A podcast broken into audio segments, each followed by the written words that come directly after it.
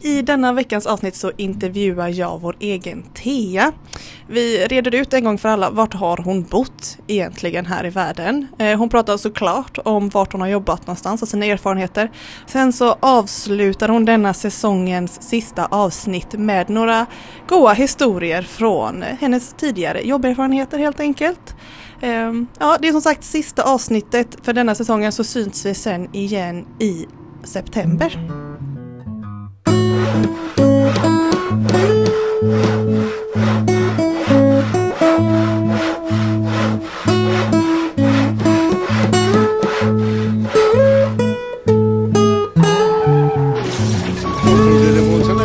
brandlarm eller någonting vet du. Hej och välkommen till dagens avsnitt av Knegapodden med mig Hanna. Och mig Thea! Och idag har jag fått äran att intervjua vår egna Thea. Woho! Även kallad för Dorotea. Ja. Chander säger du. Jag säger Chander men jag har insett att du säger Chander. Jag säger Dorotea Schander, min mamma säger Kerstin Sch- Schander. Så att, eller så som du säger det. Mm, Chander. Så att Mm. vi säger olika. Så att, eh, Vad lustigt. ja, vä- välj och vraka helt enkelt. Okej, så du tar inte illa upp om någon säger Chander? släpp Absolut Chander. inte. Eh, och jag har ju nämnt att du är kulturtant flera gånger. Ja, ja. Eh, så vad är det du pluggar? Kan du, du säga din linje här? Ja, jag går på, eller jag pluggar på Göteborgs universitet Mm. och jag pluggar en linje som heter Medier, estetik och kulturellt entreprenörskap, eller MEK Mm. är förkortningen. Och nu kommer den fantastiska frågan. Vad blir man? Jo, ehm, kulturtant. Ish. Nej men ehm, det är en projektledarutbildning och eh, inriktar sig till media och kulturbranschen. Så jag kan Mm. jobba antingen på museum, jag skulle kunna jobba för reklambyråer som projektledare där eller kanske ja, men på olika festivaler eller kulturevenemang. Så till exempel kul- Kulturkalaset eller Way Out West och jobba med olika projekt. Så det är Mm. väldigt brett. Trivs du? Jag trivs jättebra. Det Mm. är svinkul verkligen. Och du har snart gjort ditt första år. När den här podden är släppt så har du gjort ditt första år. Det är om två veckor. Jajamän, oj vad sjukt. Ja, Om jag du- klarar omtentan. Ja, men det gör du. Hoppas det. Har det gått fort? Det har, alltså det har gått så himla himla fort. Det är helt otroligt att tänka på. Man, man inser inte det. Man bara oj nu ska jag plugga en kandidat på tre år. Det kommer ju ta hur lång tid som helst. Och så innan man hinner blinka så har man hittat sina kompisar och det har gått ett halvår och så plötsligt är det sommar och så bara oj Ja. nu, nu är jag klar med en tredjedel av min utbildning. Ja, det Snart schysst. ska jag ut i arbetslivet typ. Nej men det, det är fantastiskt. Mm. Det är jätteroligt. Det går fort.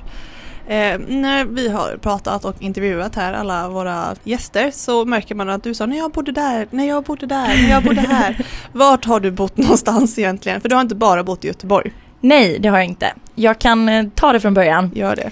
Jag är född på Göteborg BB, Mm. på en madrass på golvet. Oh. Då, när min mamma kom in till sjukhuset så var väl klockan ungefär sex på kvällen. Och eh, det är verkligen hela historien nu. Mm, mm, mm. Och de ville skicka hem henne för att de tyckte inte hon hade tillräckligt med verkar. Hon sa nej, nej, nej, nej, Mm. nej, jag tänker inte åka hem. eh, och ungefär två timmar senare så var jag född. Eh, Jag tror att hon inte åkte hem. Ja, Mm. väldigt så. Så att eh, 10 oktober 1996 kom Mm. den här pinglan till världen. Eh, och sen när jag var två år gammal så flyttade vi till Cape Cod, Massachusetts som Mm. ligger utanför Boston. Det är en ja, Ca- Ca- Cape där det finns hav. Min pappa är marinbiolog så Mm. därför flyttade vi dit. Och planen var väl egentligen att vi skulle att vi skulle vara kvar där men eh, så blev det inte utan vi flyttade hem när jag var fyra tillbaka Mm. till Göteborg. Så fortsatte pappa sin anställning här på Göteborgs universitet och eh, mamma pluggade till specialisttandläkare. Mm. Ehm, och sen då när jag var sju och ett halvt så flyttade vi till Bergen i Norge, Mm. så västkusten också på grund av pappas jobb. Han fick anställning där. Och eh, där var jag tills jag fyllde 13. Och då åkte jag ett år till Alabama Mm. i USA igen. Med dina föräldrar? Med min pappa. Mm. Han, eh, när man jobbar på ett universitet i sex år så har man rätt att ta ett sabbatsår. Så du får fortfarande betalt från ditt hemmauniversitet men du kan jobba på vilket universitet i världen du vill och Ah, göra, okej. bedriva forskning. Så det gjorde han Mm. och eh, då var det antingen Australien eller USA man kunde välja mellan. Mm. Och eh, jag, ny tonåring som jag var och var inne i min jag vill bli skådespelare och känd i Hollywood-fas, Ah, ville ju till USA. Ja, men eh, så annars nu idag hade det varit jävligt häftigt att kunna säga att jag har bott i Australien. Men det blev Alabama och en vecka efter vi hade skrivit på, eller pappa hade skrivit på kontraktet med det universitetet så ringde hans kollega från University of Hawaii och sa aha, skulle du ta sabbatsår, varför kom du inte hit? Ah, Så jag hade kunnat bo på Hawaii i ett år. men så blev det inte. Så blev det inte. Men, men du hade kul i Alabama? jag hade jättekul, jag har lärt mig massor så att jag har fortfarande många kompisar där.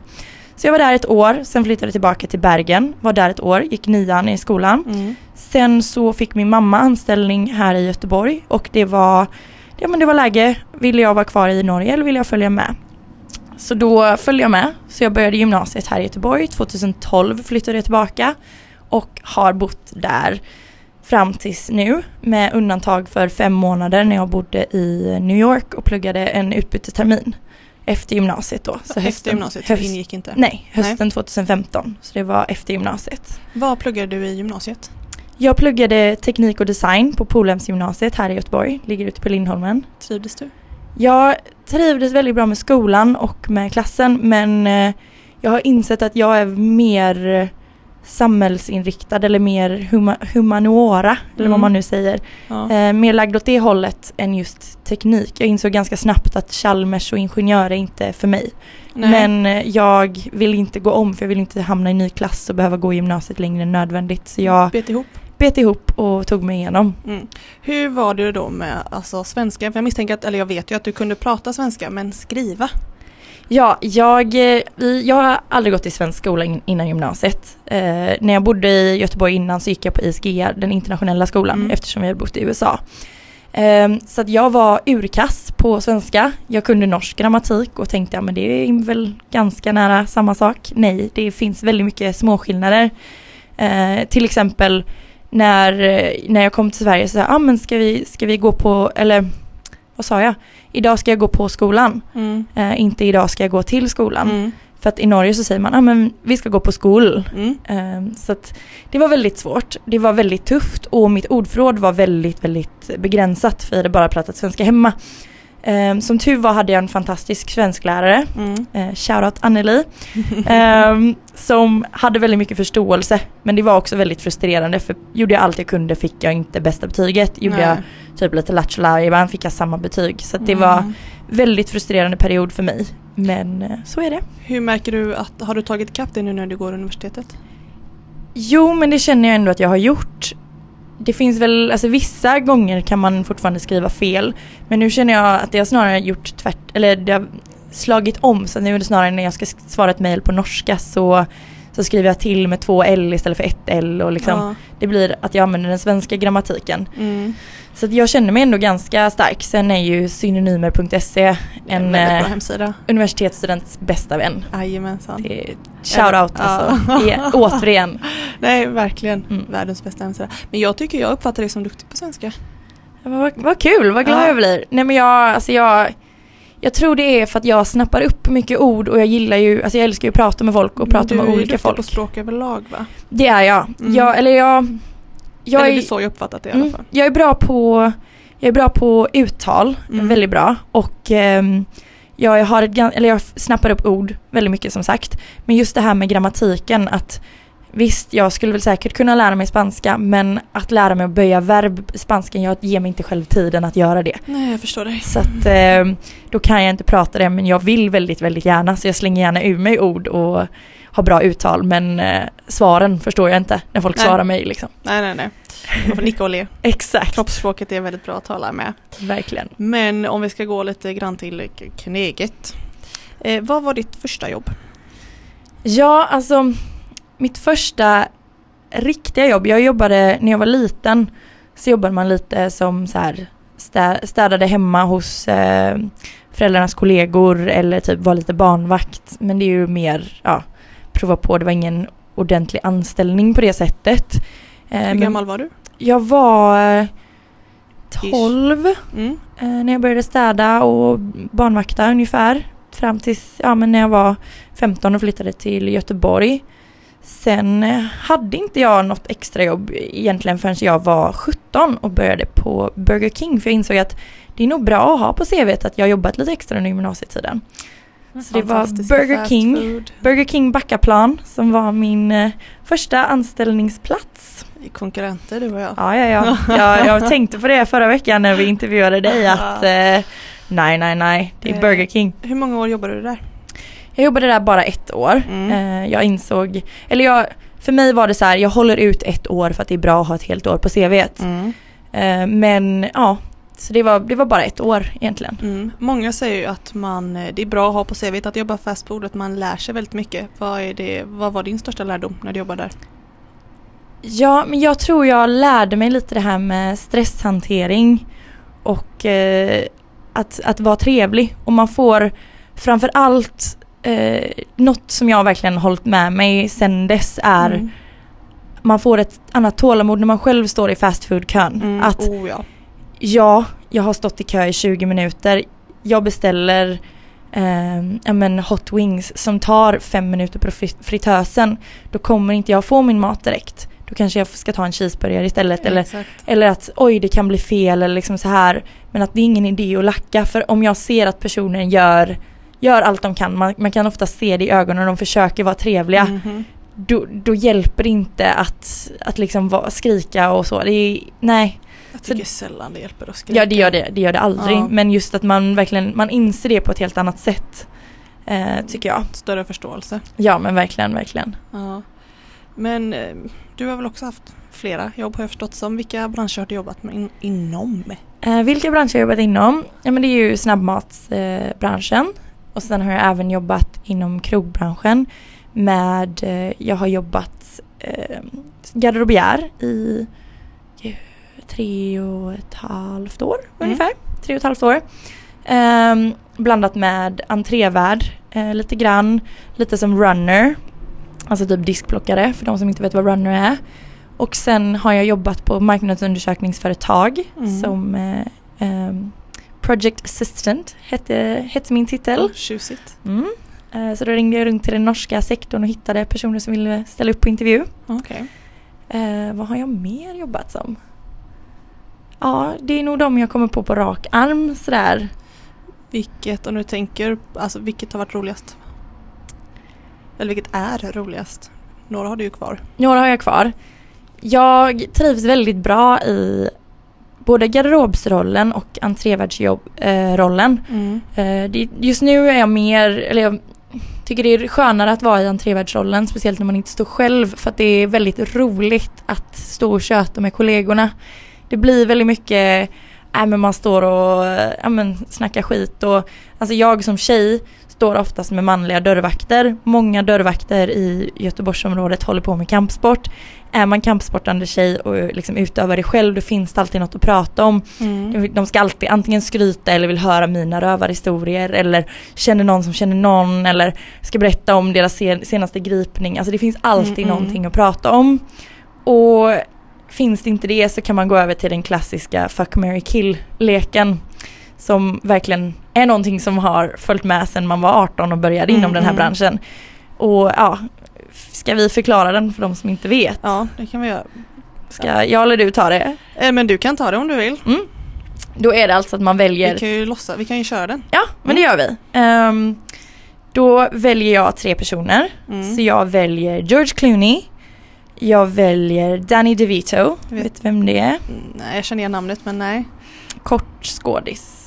Är med i Matilda-filmen, spelar pappan. Jaha okej. Mm, ja, Ehm, och sen så tar vi ta någon jag känner till nu här. Alexander Skarsgård. Ja men det vet jag om det är. Mm. Så du ska alltså gifta mig med en, döda, med, döda en och ligga med en. Exakt. Eh, Och motivera varför. ja, men då, då måste jag tyvärr döda han, där som du sa i mitten. Danny jag, DeVito. För jag inte vet vem det är. Ehm, ja men jag kan. Oj, det här blir svårt ju. Eh, jag, eh, jag gifter mig med George Clooney och så kan jag ligga med Skarsgård då. Ja, mm, ja men det är bra. Varför ville du gifta dig med Clooney och inte med Skarsgård? Eh, för att eh, Clooney är väldigt mycket äldre än vad jag är. Så tänkte jag kan kanske är mysig att vara gift med. Jo, men han blir gubbig snabbare. Är han inte redan gubbig? Jo men exakt. Då är ju Skarsgård fräsch, fräschare att vara gift med. Han dör fort. Nej usch så får man Oj, säga. oj. Aj, så får man inte säga. Aj, aj, aj. Ja, Nej, men ni gud. förstår. Det, det är Ja. liksom det här det går ut på. Så man, kan, man kan spela med kändisar, man kan spela med kollegor, alltså det kan vara vad som helst. Ja. Och det blir oftast väldigt roligt för man kan ju ta tre personer som man vet att den här personen absolut inte vill ha någon slags förhållande med. Eller tre jättesnygga, alltså det, det finns oändliga varianter. Ja. Så det tycker jag, det är väldigt roligt. Mm. Ehm, Nej men det är kul. Mm. Vad är, när du jobbar som entrévärd, vad är skillnaden mellan dig och ordningsvakten? Jo, ehm, men det är lite som Thomas går in på i tredje avsnittet. Är att en entrévärd, de är anställda av krögaren, de Mm. är anställda av krogen. De får neka på utseende, kläder och eh, ja men liksom allmänt sådana grejer. Medan enligt lagen eller enligt liksom det, ja, ehm, ordningsreglerna så får en ordningsvakt bara neka på fylla och ålder. Ehm, och då är det över eller under 18. Mm. Så det är eh, den största skillnaden. Där, sen är det också eh, ordningsvakter får gripa på ett annat sätt än vad entrévärdar får. Eh, för oss blir det mer civilkurage än eh, liksom, Mm. officiell gripning. Du ska väl hellre säga till dem? Exakt, va? säga Ja. till. Eh, och jag, man har ingen utrustning såsom handbojor eller batong. Man står som oftast i kostym och är liksom trevlig. Lite mer som värdskap Mm. än, eh, än, i alla fall där jag har jobbat, än just eh, vakt. Så att säga. Har du nekat någon någon gång? Det har jag gjort. Berätta. Ehm, Eller är det något du vill dela med dig av? ja, men alltså det är klart man har, man har nekat och som oftast så man står där i dörren, man är ganska söt, alltså blond tjej liksom så här. Och så kanske kommer en, en äldre herre och eh, så här, ja men eh, hallå hallå, hur har, hur har du, hur har ni haft det ikväll liksom? Mm. Kollar man läget, man brukar kolla pupillerna, kolla ögonen om de wobblar, hur det, hur det ser ut. Så bara, tyvärr, du, har, du är lite för berusad för att komma in här tyvärr ikväll. Och hur reagerar personen då? Ehm, Eller just den här gången då? Ja men, men i, generellt så är det liksom Nej det är jag inte. Jag har bara tagit två öl. Alla har bara tagit två öl. Det är magiska Det är siffran. magiska siffran. I know, I know it. Ja. ehm, och det är bara att fortsätta och eh, säga nej tyvärr, jag kommer inte släppa in det här ikväll. Och ge- ger de inte upp så är det ju bara att tillkalla en ordningsvaktskollega Mm. eh, som liksom stödjer på och då är det oftast Ja men antingen så är, alltså, som oftast de jag har jobbat med är lite längre än mig, lite bredare än mig och har ju ordningsvaktsuniform på så då blir det en annan respektnivå. Får lite auktoritet Precis, precis. Mm. Och då blir det också det här två mot en och bara nej hon, hon har rätt i sin bedömning, du ska inte in här ikväll, tyvärr. Mm. Och då blir det oftast att de respekterar det. För de måste väl backa upp dig i ditt beslut Ja, ja. tänka mig. Det, det Även gör om de. de inte håller med så kan de ju inte vara så här. Nej du får komma in. Precis, alltså det, det är i så fall special special fall att så här, nej men eh, Han äger stället. Nej, inte, inte han äger stället. För då är det oftast, då vet de själva. Eh, och där har det ju varit fulla, fulla människor som kommer och bara, "Ah, men jag känner, vi säger Lisbeth, Mm. äger en krog på Avenyn. Jag Mm. ja, tar ett namn ur, ur intet liksom. Eh, och bara, jo men eh, jag kommer ändå inte släppa in det, du är för Nej. full liksom. Och eh, nej men eh, jag känner Lisbeth, ja men ring Lisbeth, hon kommer säga samma bedömning som jag säger. Mm. Hon litar på sina anställda liksom. Precis. Och även om någon tycker att du har gjort fel bedömning så, så backar de upp en för man är ett team. Ja. Det är så det är. Har du själv blivit nekad någon gång? ja, det har jag. Hur gick det här till? Först hur gammal var du? Kommer du ihåg? Jag har blivit nekad många gånger. Det vilken... är inte alltid, alltså det är inte, det är som oftast inte fyllenivå. Jag blir nekad ganska ofta för att jag inte är 23. Mm. Eh, för vill man in på till exempel Jack idag på en fredag eller lördagkväll så är de väldigt hårda med gränsen om man inte är typ en influencer. Mm. Det är en Tyvärr. klubb här i Göteborg. Ja, tyvärr. Eh, ja, Jack idag är en än. klubb, precis. Eh, nej men ehm, en gång som jag minns, eller inte minns, eller vad man ska säga, var min, eh, när jag fyllde 18 Okej. så började vi hemma hos min mor och hade lite folk där och jag blev bjuden på lite öl och lite så av mina kompisar och sen så gick vi till en jättesunkig bar på, eh, i, på Vasaplatsen ungefär här i Göteborg. Mm. Och där så blev jag bjuden på kanske fem shots eller någonting av eh, klasskompisarna. Man är ju alla nyblivna 18-åringar och alkohol är så coolt. Sen så hade jag en annan kompis som sa så här, "Nej, men kom, kom ut lite liksom. Vi, vi går ut en liten stund. Så hade de med sig en flaska absint som är 80-procentig. Mm. Den flaskan tar jag och halsar. Jättebra idé. Jättebra idé. Jättebra att ha koll på sin egen alkoholnivå och allt sånt här. Ehm, det har aldrig hänt igen kan jag säga att jag har drack, druckit absint. Eh, jag minns inte från en halvtimme senare kanske. Jag blev tydligen nekad i kön till Valand två gånger. Ehm, vaknar upp hemma dagen efter Mm. och har inget minne av vad som har hänt. Det är så obehagligt. Eh, ja, eh, och får, eh, får se att jag har spytt ner min matta hemma. Mm. Ehm, och sen så går jag in på min mobil och så har en kompis skrivit tydligen så här, var är du? Till mig. Varpå jag har tagit en selfie ehm, där jag, man ser hur borta jag är. Jag äter någonting och jag är inne på en toalett med någon. Men det, det är mina kompisar Mm, så det är inte mm, så. mm. Vi har tydligen då gått från Valand till eh, Pressbyrån och Mm. köpt en calzone eller någonting och sen gått in på Burger King och lånat toaletten. Mm. Eh, och sen åkt hem.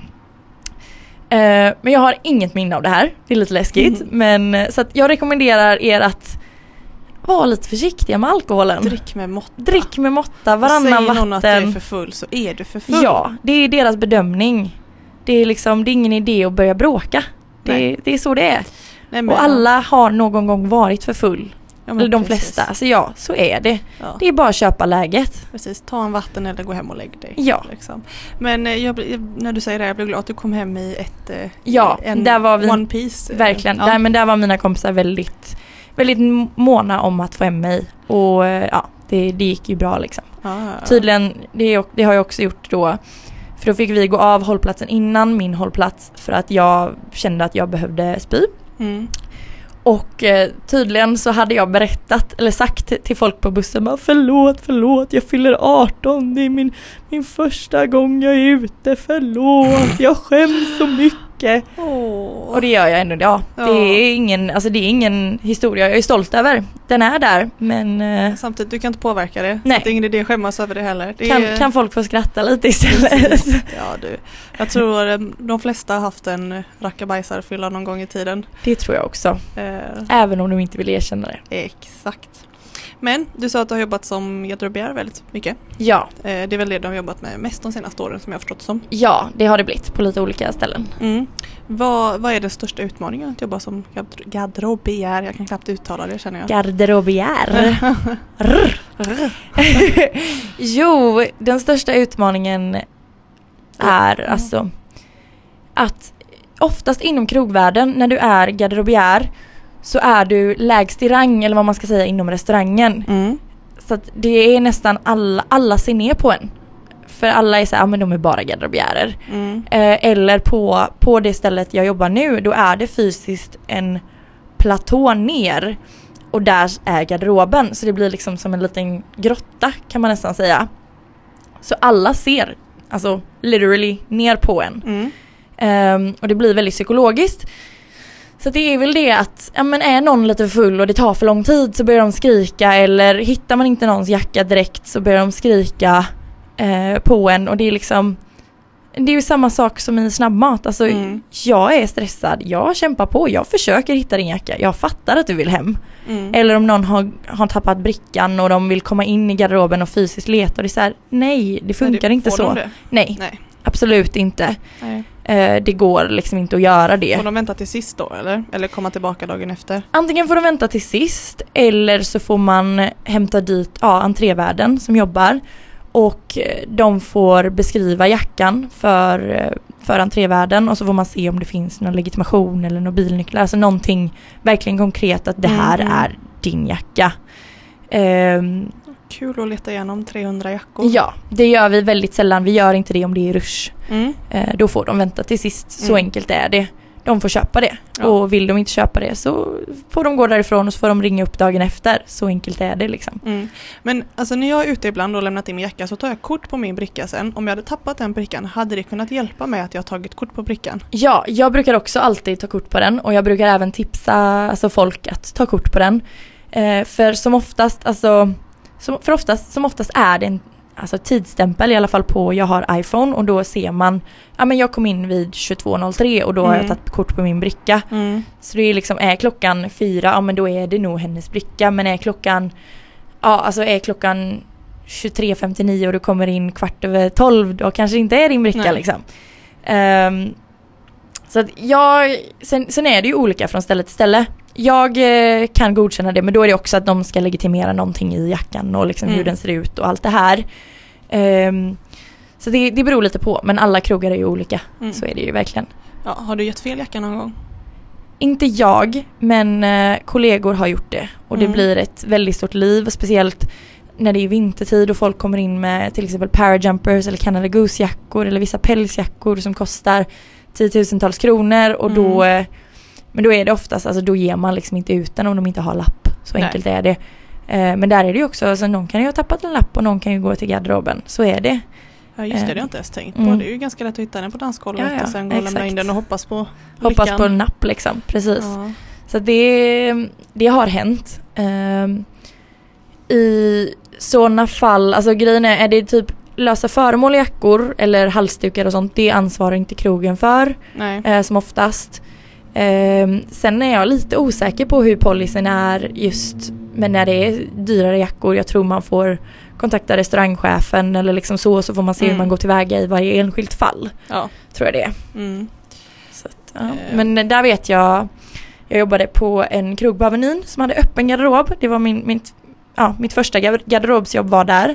Så det var liksom ingen bänk eller ingen disk framför utan man var tre garderobiärer som stod framför de här jackorna och typ Mm. vakta eller sprang och hämtade någon jacka eller liksom så. Och när det då var stängning och alla skulle ut, det var ju vissa som inte orkade vänta. Så de började rycka och man bara nej nej nej nej, det, där får du inte vara liksom, du får, du får vänta som alla andra. Mm. Mm. Och då kunde det bli ganska, ganska jobbig stämning. Och även där så tog vi kontanter. Nu tar inte vi kontanter längre. Vi tog även kontanter där jag jobbar nu förut, inte nu. Ehm, och då vet jag att så här, då på, den först, på det första stället så skulle, skulle man ta betalt på vägen ut när alla har jättehög promillehalt. Nej. Och även vi, den, den garderoben tog inte kort, då fick man gå till baren och betala sin garderob och sen komma tillbaka med kvittot. Mm. Och att ha den diskussionen med onyktra personer, det går inte alltid hem. Nej men för mig är det bara så ofattbart för du gör ju mer jobb för alla inne Ja, ja, på restaurangen. Varför? Det är, så, Mm, men det det är är, så korkat. ja, ja.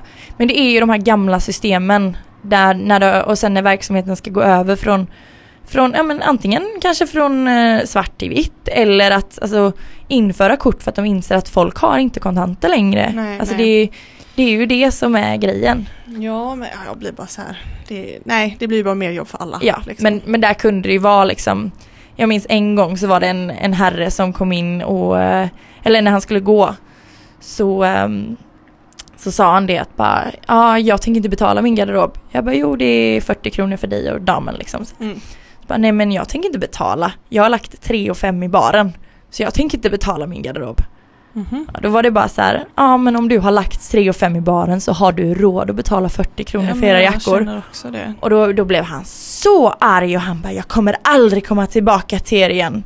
Okej, vi vill inte ha det här då. Nej. Det, det är bara att skippa och komma hit. Hur, hur bemöter du otrevliga kunder? Alltså, Gäster?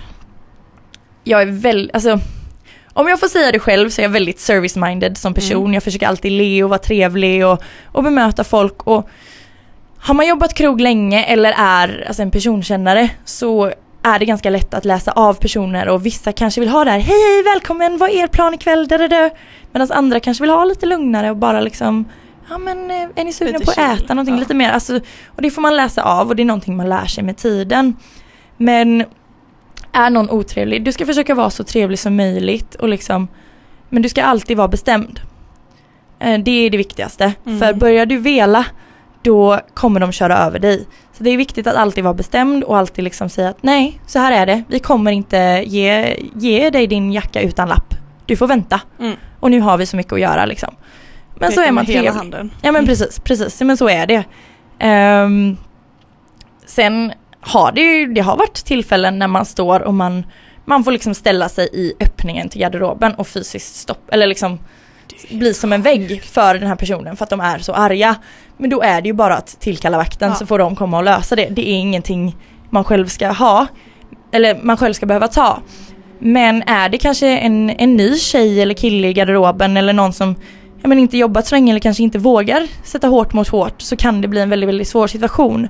Så då är det väldigt viktigt att backa upp varandra och hålla koll att även om jag håller på och springer här och hämtar fyra jackor så ser jag att min kollega har det tufft och då, Mm. då flikar jag in där för att man är ett team, så enkelt är det. Mm. Det är verkligen så i restaurang. Det beror på, samma om du jobbar i köket, garderoben, alltså servisen, vad som. Mm. Mm. Det kommer komma otrevliga kunder och man kommer behöva hjälpa varandra. Det är så viktigt.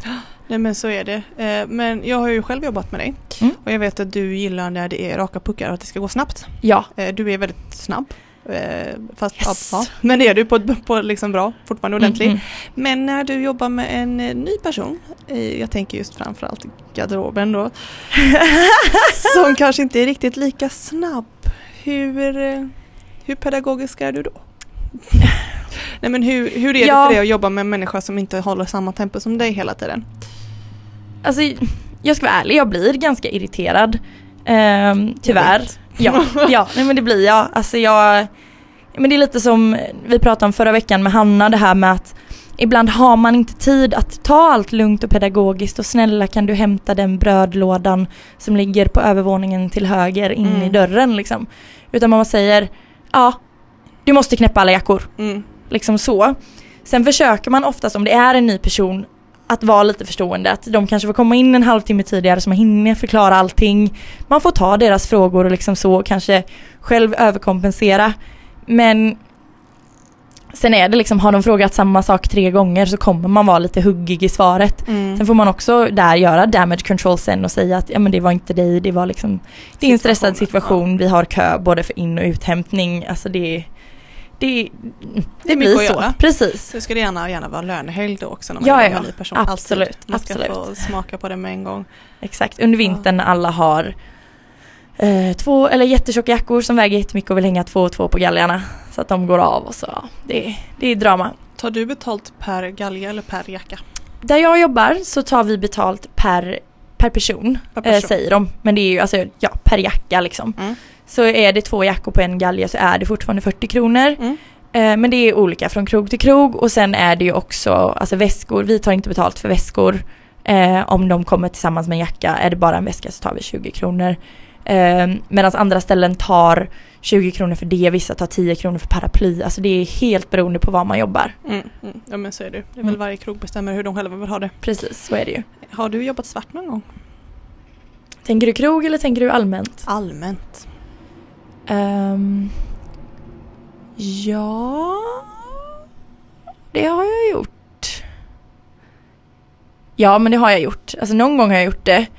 Jag kan i ärlighetens namn inte minnas när det var, men jag vet att jag har gjort det någon gång. Mm. Men mer gånger än inte har jag jobbat vitt. Ja. Eh, så är det. Eh, men sen det här när jag började jobba när jag var 12 och var lite barnvakt och så. Ja. Alltså, jag vet inte om man räknar det till svartjobb, det gör man väl antagligen men, men det är liksom... Rent lagligt är det väl säkert Ja. svartjobb. eh, Men Det är lite- folkmun är väl en annan Ja, femma. Precis, det är kanske. lite tummen och, mellan tummen och pekfingret Ja. kan man väl säga. Men inte inom krogen eller? Inte inom krogen. Nej. Eh, jag har jobbat med mycket folk som har berättat alltså skrönor om, om den gamla goda tiden när varje garderob var svart och eh, Och de Och liksom tjänade så. pengar på det, herregud. Åh gud ja, det var alltså vissa ställen där kunde de tjäna in 20 000 kronor i garderoben per kväll. Det är helt Svart. galet. Det är extrema mängder pengar. Ja. Så det, jag förstår att eh, ja, men Tillsynsverket, tror jag de heter och så, eller något sånt, har verkligen snappat ner på det.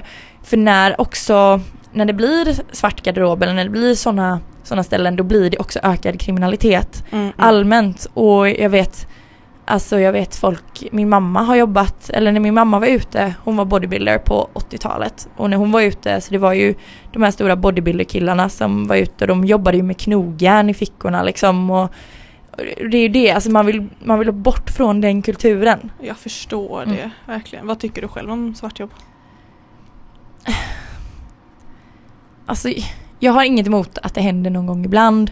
Eh, alltså att, att folk gör ja, men något jobb svart eller liksom så men jag vill helst att det, det ska ske vitt för att det är som, som, som Hanna nämnde förra veckan också att det gynnar samhället att alla betalar skatt och vill du, vill du ta del av sjukvården betala för det så det blir ju det blir det du betalar liksom. Mm. Eller vill du ha barn som går i skolan, vill du kunna vabba? Så det, det finns väldigt mycket fördelar. Sen är det klart det är segt om man tjänar 18 000 brutto och så får du 12 000 netto. Det är Mm, klart det är Jo, men det, är svider, men- det finns ju alltid för och nackdelar med allt. Ja. Liksom. Men det är ju bara att jämföra det med ett eh, korrupt land. Där så kollar man på där funkar inte allting. Exakt, liksom. exakt. Det är ju det är klart det finns samhällsklyftor i Sverige och det finns folk Ja, på gud, ja. gatan men men kolla alltså ett land men som ja, men, alltså, många länder men säg Bolivia alltså det är ju sjuka samhällsklyftor och det, det är liksom inte det finns ingen infrastruktur för folk att få hjälp på samma sätt och liksom det Nej. ja Nej, man inser nej. hur bra man har det när man när man besöker vissa länder Mm. så, så är det ju. Ja, men det är annorlunda. Eh, men vi har ju poddat i hela, hur många avsnitt blir detta? Detta blir nog 25 Ja, det blir 25 avsnittet. Hur tycker du att den här våren och halva hösten har varit? Jo men jag tycker det har varit jätteroligt. Mm. Jag har lärt mig så himla himla mycket. Vill du ge ex- något exempel på vad du har lärt dig? Ja, men ehm, ja, bara det här avsnittet vi hade med Roger, ett av våra första avsnitt när vi lärde oss om, om hur det var att knega i fiskehamnen liksom och att de står med med i stövlar i kokande vattenhinkar och har hinkar som de doppar kläderna på. Att de jobbar liksom 12 timmars pass utan, utan en paus i princip. De går ut och tar en cigg efter sju timmar, käkar ingenting. Alltså det är, det är en sån himla annorlunda världsbild. Eller Mm. annorlunda värld än vad man själv är van vid som Ja, gud, går ja. upp, går till skolan, pluggar, har jobbat lite i restaurang. Alltså ja, restaurang kan också vara väldigt hård och hård jargong och liksom så. Men, Men det är på så annorlunda men det är på- sätt. exakt, extremt annorlunda sätt. Och du vet, jag har jobbat med folk som klagar när de jobbar sex timmars pass för att de är vana vid fyra och så hör man någon som jobbar liksom tre gånger det eller man själv står där i garderoben och har stått upp i 14 timmar Ja. och liksom det är så himla annorlunda. Ja. Eh, och även, eh, men även det var väldigt roligt med det här med träning eller det avsnittet med eh, han som var innebandytränare. Ja. Mm. Ja, Pontus. Pontus precis. Och, eh, och höra liksom hur han peppar sina spelare mentalt för där är det ju Så engagerad. exakt så Mm. himla engagerad och just det här att det han gör det påverkar flera personer. Han jobbar inte bara för sig själv, han jobbar Nej. för alla andra. Och ganska mycket kanske utan att få betalt eller utan att få den kompensationen han förtjänar tycker jag. Mm. Så det har varit fantastiskt och bara det här eh, när man poddar så stänger man av telefonen, man Mm. är inne i ett rum med tre personer, man har antingen en kopp kaffe eller lite vatten. Det blir ett samtal som man kanske inte har nu för tiden Mm. eh, i Sverige eller liksom i liksom allmänt i den kultur vi lever i när det är så himla mycket sociala medier. Man är alltid uppkopplad, man är alltid tillgänglig. Så fort det plingar i mobilen ska man svara. Bara att liksom sitta, ha ögonkontakt, lyssna, Mm. skratta tillsammans. Det är, ja, det är vackert. Jag blir typ, ja, jag blir blödig. jag. Men man måste ju vara väldigt eh, alltså, lyhörd och medveten hela tiden. Man måste ju lyssna på varandra. Jag kan inte sitta och pilla med min mobil samtidigt som jag intervjuar någon. Det går ju Exakt, inte. nej men verkligen inte. Och, och, och även samman, samspelet mellan, eh, mellan mig och dig när, Mm. man, när man poddar att det är också någonting som vi verkligen har utvecklat. Ja, vi har vuxit i det. Ja, och bara att genom en blick så bara okej men du tar nästa fråga liksom. Det Ja. behöver inte vara så här att man pekar på frågan på pappret eller någonting sånt som vi behövde göra i början. Eller det kunde bli så här Ja. tystnader liksom. Ja, från att sitta i mitt sovrum till att faktiskt sitta i en studio. Det är ett ganska stort steg. Om du får välja tre stycken avsnitt som du vill rekommendera folk att lyssna på. Oj oj oj. Ehm, ja men Roger. Mm. Det är verkligen mitt hjärteavsnitt. Det är så kul. Ja. Han är så skön att prata med. Så det är, ja, definitivt Roger. Mm. Ehm, sen tyckte jag även att avsnittet med min syster faktiskt, Isabelle, Håller var väldigt bra för att det var väldigt roligt. För det är en ja, men elitidrott och det är en annan syn på det. Hon har väldigt högt tempo när hon pratar. Så man blir inte trött av att lyssna. Liksom. Man får energi, det är kul. Och det är också väldigt annorlunda från vad man är van vid. Liksom. Mm. Hmm. En till. Och en till. Oj, oj, oj. Ja, alltså det är ju så många bra. Ja, men antingen Pontus eller eh, det senaste nu med Kai just för att det är så intressant med Försvarsmakten. Mm. Det är väldigt intressant. jag själv fick liksom väldigt mer smak av Mm. det avsnittet och vill dels veta mer och sen också ja, men kanske, kanske göra någon utbildning Mm. eh, inom Försvarsmakten, gå GMU eller någonting. Vi får se vad som händer. Why not? Men du måste Ja. ju med till slut ge ett litet svar. Måste jag välja mellan de två? Det är klart du måste. Du får välja vilka alla såklart. Ja, Men jag vill ha nej men Roger, Isabelle, ja men då säger vi Kaj då. Säger vi Kaj. Ja, så. Eh, vad tycker du är det svåraste med att intervjua? Åh. Ja men det är Det är säkert någonting man lär sig men att intervjua Man måste vara på hugget, man måste Mm. vara på topp. Jag har haft något avsnitt när man kommer in, man är lite trött och man märker att det är så mycket svårare att hålla koncentrationen uppe. Mm, Jag tror man kan märka det kanske i vissa avsnitt om man tänker på det Mm. att så här, vissa avsnitt då tar Hanna lite mer övertaget och tar kontrollen och vissa Ja. avsnitt gör jag det. Eh, just för att det är så beroende på dagsformen. Ja men ja verkligen. Eh, Jag, jag börjar skratta för att jag vet själv att vissa dagar är man så mosig i skallen. Man har suttit och skrivit och pluggat eller jobbat eller vad man nu har gjort. Eh, och man är mosig liksom och så ska man verka lite sharp här nu och så inser man att äh, det är tur att Thea är pigg idag liksom. Ja men det, det är verkligen så tacksamt och det är det som är så fint med att vara två också att men då kanske det inte, allt hänger inte på dig men det är också väldigt kul att ha en partner att liksom göra den här resan med eller vad man ska säga. Mm. Att, eh, tack för att det finns ja Hanna. men detsamma Thea. Eh, det var ju faktiskt Thea som kontaktade mig Ja, eh, och kom med den här fantastiska idén. som vi har utvecklat tillsammans. Ja. Det har verkligen blivit vår, vår idé Mm. tycker jag. Men för det är ju så att vi kommer ta ett liten eh, paus här nu under sommaren, juni, juli, augusti för att du kommer inte bo i Göteborg under sommaren. Vart kommer Nej. du hålla hus? Jag kommer att fortsätta jobba inom restaurang Mm. men jag kommer eh, prova den nya utmaningen av servitris. Tjoho! Ja, så jag kommer jobba på ja, en italiensk restaurang och springa runt där och servera vin Ja. och, och sånt. Sen kommer du ju faktiskt göra någonting annat under sommaren. Ja, det ska jag också göra. Vad ha- har du fått? Du fick ett eh, erbjudande förra veckan. Ja, Berätta. jag, eh, eller det blir några, det blir tre veckor sedan nu när vi släpper det här avsnittet. Eh, Men. Men jag blev erbjuden en landslagsplats Mm. på kickboxningslandslaget efter att jag vann eh, SM. Tack! Så jag kommer åka, den 14 juni så åker jag till Italien. Nu minns jag inte vart i Italien men eh, det är en cup som heter Best Fighter Ja. Waco World Cup i eh, kickboxning. Och där kommer jag representera Sverige och eh, Så ja, roligt. fightas. Fight taggad? for my life. Jag är taggad men det är också lite chockande för det är verkligen så här. Ja, vill du följa med och tävla om fyra och en halv vecka? Eh, eh, ah, Okej. Ja, det här var att, eh, också att Thea sprang till passet här förra veckan. ja, precis, precis. Blir det.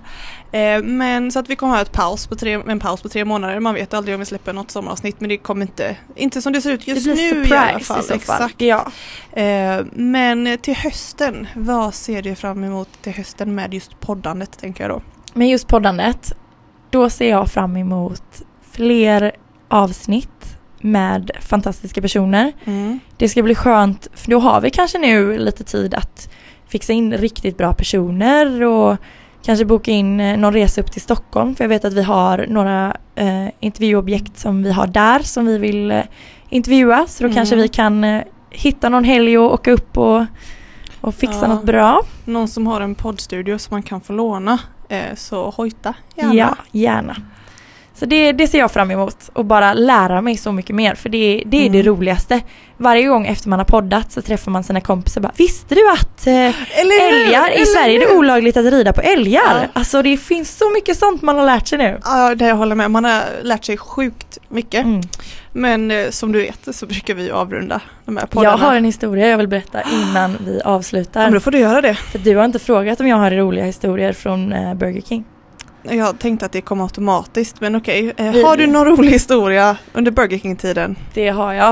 Eh, min första dag på jobbet så var jag precis som du en av de här som liksom gick runt i restaurangen och ja, men, plocka brickor och plocka disk och torkar av bord och så. Och då hade man en städgrupp som man hade nyckel till. Eh, så man skulle in där och hitta nya städgrejer så att säga. Och min första dag på jobbet såklart så sätter jag i nyckeln, öppnar den, går in, stänger dörren bakom mig nej. och inser att den går bara att öppna åt ett håll. Så jag är inlåst i städskrubben. Första dagen på jobbet, vill göra ett första intryck, mitt första liksom seriösa jobb. Så jag får stå där och Hallå, hjälp, hjälp hade ingen mig. telefon på dig Jag har heller. ingen telefon på mig för det får man inte ha eh, på arbetstid. Där, jobbar, där jag jobbade. Så en, en gäst till slut hör mig och, eh, och får gå fram till kassan och säga till att ah, jag tror någon har låst in sig i städskrubben så får de komma och öppna. Det var liksom första, första passet. Sen några timmar senare, då ska jag ja, gå in i städ, en- den andra städskrubben och fylla på där man har vattenkranen och fylla, Mm. på, eh, fylla på backen med vatten så man kan svabba golvet. Mm. Tror du inte att den här kranen är jättekinkig och jättenervös? Eller liksom jättesvår svårmanövrerad? Så att den, ehm, jag får på den men jag får inte av den. Så det är liksom en slang som bara slänger runt och sprider vatten överallt.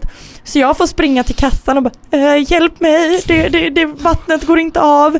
Och du vet det var lite rush så det tog kanske två minuter innan, eh, innan någon av de eh, äldre i personalen kunde komma och hjälpa mig. Och han fick liksom inte, inte av den på ett tag heller så du vet det var ju vatten överallt. Var detta bakom kassan eller var detta ute i Det restaurangen? här var ute i restaurangen, samma Åh. ställe som toaletterna är i restaurangen liksom. Åh nej. Ja. Ehm, så jag fick ställa mig där sen och, och svabba upp allt det här. Men eh, då hade jag ångest när jag gick från jobbet. Första dagen på nytt jobb. Vilket jävla första intryck va? Men du kan skratta åt det nu efterhand Ja, så, ja, som, det är så verkligen. som jag gör. ja, hon viftade väldigt roligt med armen också hur, slangen flög Dansar som en orm. Åh shit alltså, herregud. mm. Men hur var det nästa gång du kom tillbaka? Kun, kunde Ja. du stänga av? Ja, då, man lärde sig det till slut. Till slut. Och sen eh, kan jag också berätta, alltså det är också en av mina favoritanekdoter att berätta. Den här öppna garderoben som jag jobbade på, när man liksom stod framför garderoben. Då var det, det var också lite innan det här metoo och allt det här, så det var väldigt hård jargong. Man jobbar med ja, men 18-19-åriga killar och liksom, ja men det var väldigt mycket de skämtade med varandra. Och jag minns på den krogen så var det en del eh, kvinnor som, som var väldigt på. De var lite äldre men de var väldigt på de manliga garderobiärerna. Eh, så det här fick inte jag uppleva men eh, de upplevde det och då var det det var liksom ett litet bakrum i garderoben där man hängde jackor när det tog slut ut där fram liksom. Eh, och då var det någon gång, ja men det var en av de här äldre damerna hade puttat in killen där bak och så här stod och liksom tog honom på magen och tog honom lite mellan benen och verkligen var väldigt på honom och han var liksom inte intresserad.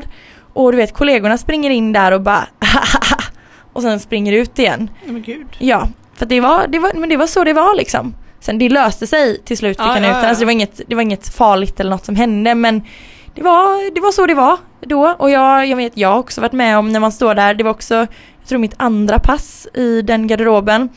Så det var liksom, det var garderoben och så var det kanske en meter och sen så var det dansgolvet och baren. Så det var öppen yta, det var fullt med folk i princip där man själv stod. Och då var det en äldre herre som eh, dansade, såg, kollade, försökte ha ögonkontakt med mig lite fräckt så här. Och sen så dansade han bort till mig och sa Kan jag få ditt nummer? Så sa jag nej tyvärr. Och då bara dansade han tillbaka in i the crowd. Ah, jävla smooth. Ja, ja, så himla smooth. Ah. Så det, det har ju varit eh, flera gånger när folk ja, ber om ens nummer. En annan gång är där jag jobbar nu. Så var det en kille, hans kompis tog så en himla lång tid på sig att komma till garderoben så han började liksom chitchatta med oss då för det var ganska lugnt. Och sen så frågar han, han bara ah, kan jag få ditt nummer? Innan du säger nej så eh, det är första gången jag frågar någon om deras nummer. Så ska du dissa mig så får du dissa mig imorgon.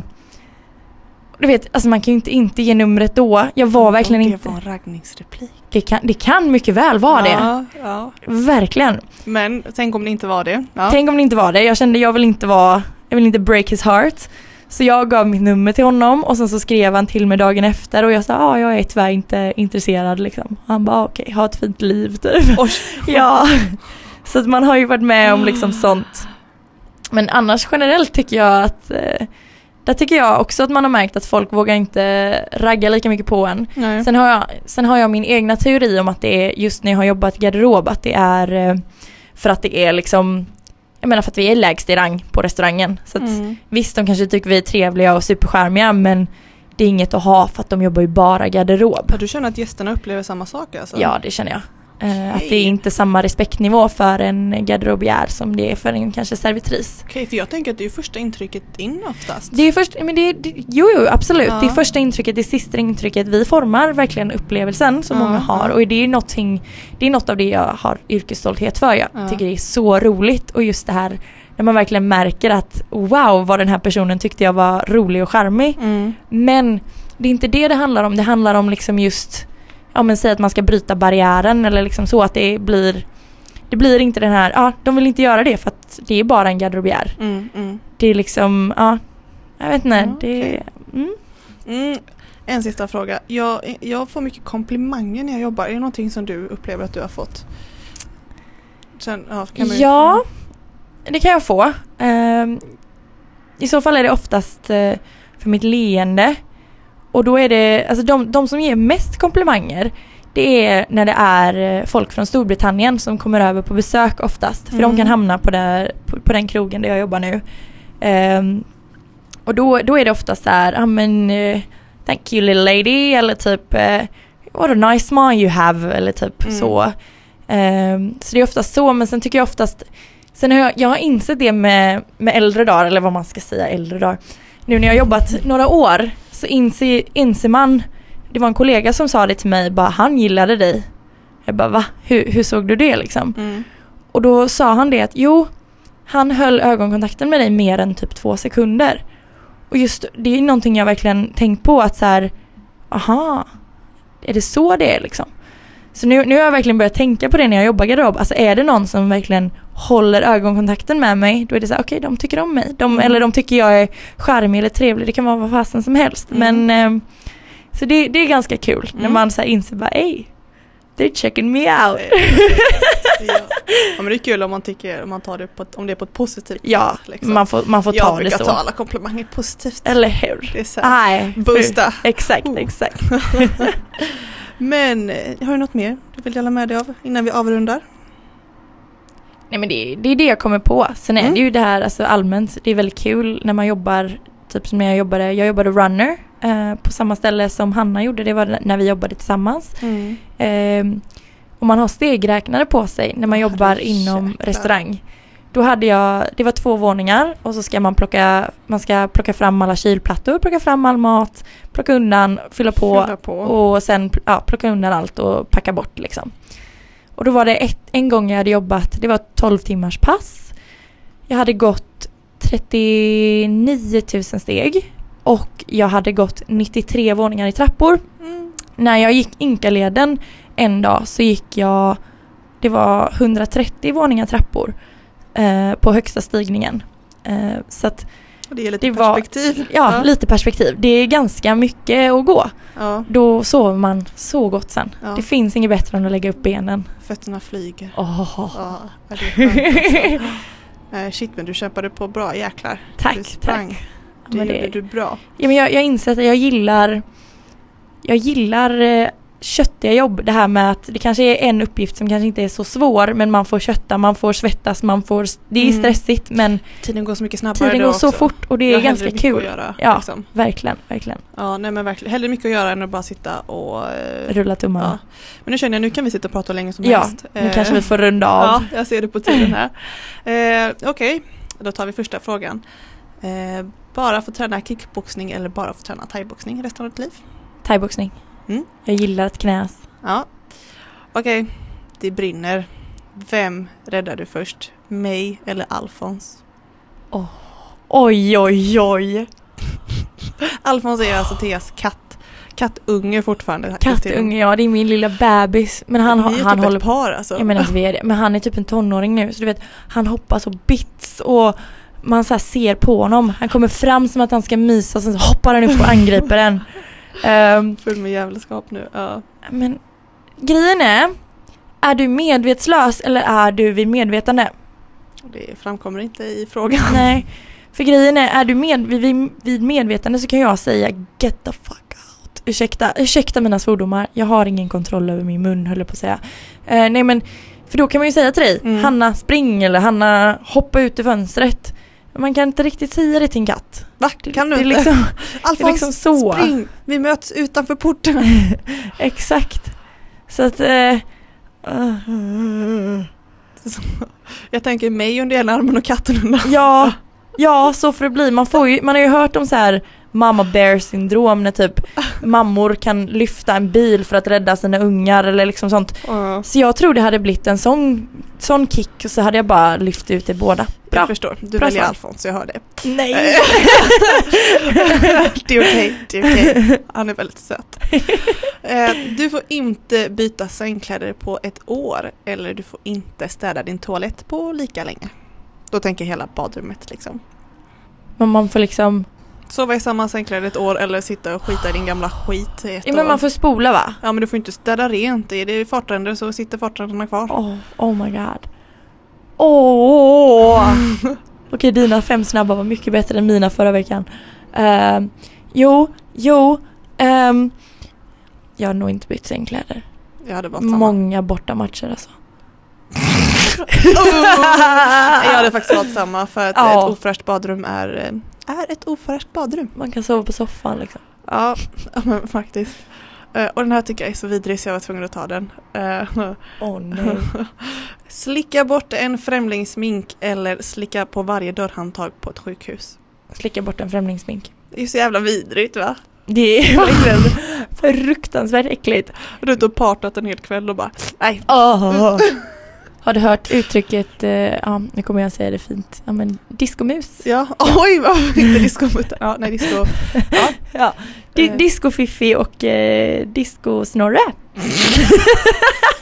Ja, jag Ja. har.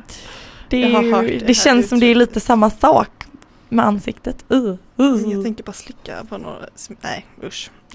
Ja men alltså just handtag, alltså det är så himla äckligt. Ja, Och man vet inte vart folk har haft sina händer. ja, nej. Nej. Oj, alltså jag kanske, får jag ta en till vidrig? Nu blir, jag kommer bli sex frågor i slutet bara Ja, för det är helt okej. Den här läste jag förut. Nu ska jag se om jag kan formulera den rätt. Eh, dricka en milkshake som smakar spya eller dricka någon spya som smakar milkshake. Vet jag vad det är? Alltså vet jag att det är spya? Ja. Jag hade nog druckit någon spya alltså. Som smakar milkshake. Ja, Ja, jag håller med. ja, Mm. Smaka nej usch. nej. Jag menar, ja. Det är bara blunda och kör liksom. Det är tur att det här bara är, att det inte är på riktigt. och den sista frågan. Om du vore ett köksredskap, vilket hade det varit och varför? Jo, ja men ehm, det står ju på vår Instagram om man Mm. tittar på våra, några av våra första inlägg. Eh, på Instagram heter det Knegarpodden. Eh, men jag hade varit en sån här gammeldags handvisp som har liksom ett handtag och snurrar runt så är det två vispar som snurrar. Eh, och det är just för att jag är lite egen, jag är lite quirky, lite annorlunda, men lite charmig ändå. Mm. Och sen så gillar jag att dansa. Ah, Mm. du har lagt till en liten twist där på Ja, slutet. ja, ja. jag gillar det. Eh, om man vill följa dig privat på Instagram, Ja. vad heter du där? Då heter jag Dorotea. Eh, D-O-R-O-T-H-E-A. Aldrig sagt innan. Nej. Understreck eh, Schander. S-C-H-A-N-D-E-R. Mm.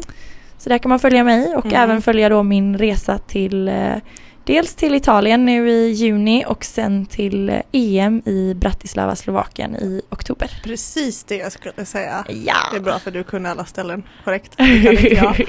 Eh, och eh, vill man följa oss på Instagram? Då är det ju?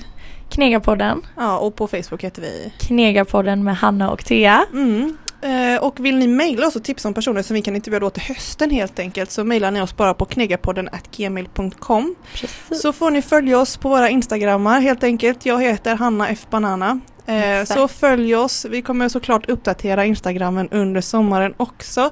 Så kommer Lite vi, mer sporadiskt bara. Ja, så kommer vi annonsera sen när vi släpper vårt första höstavsnitt.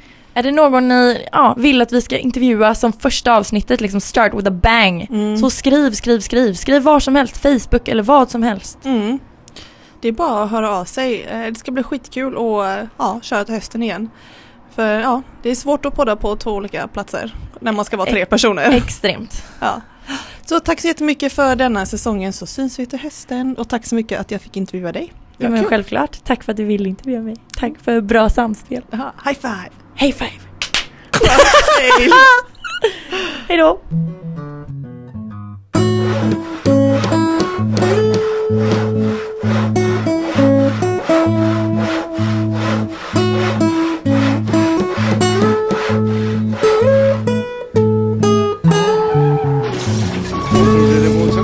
Brandlarm eller någonting vet du.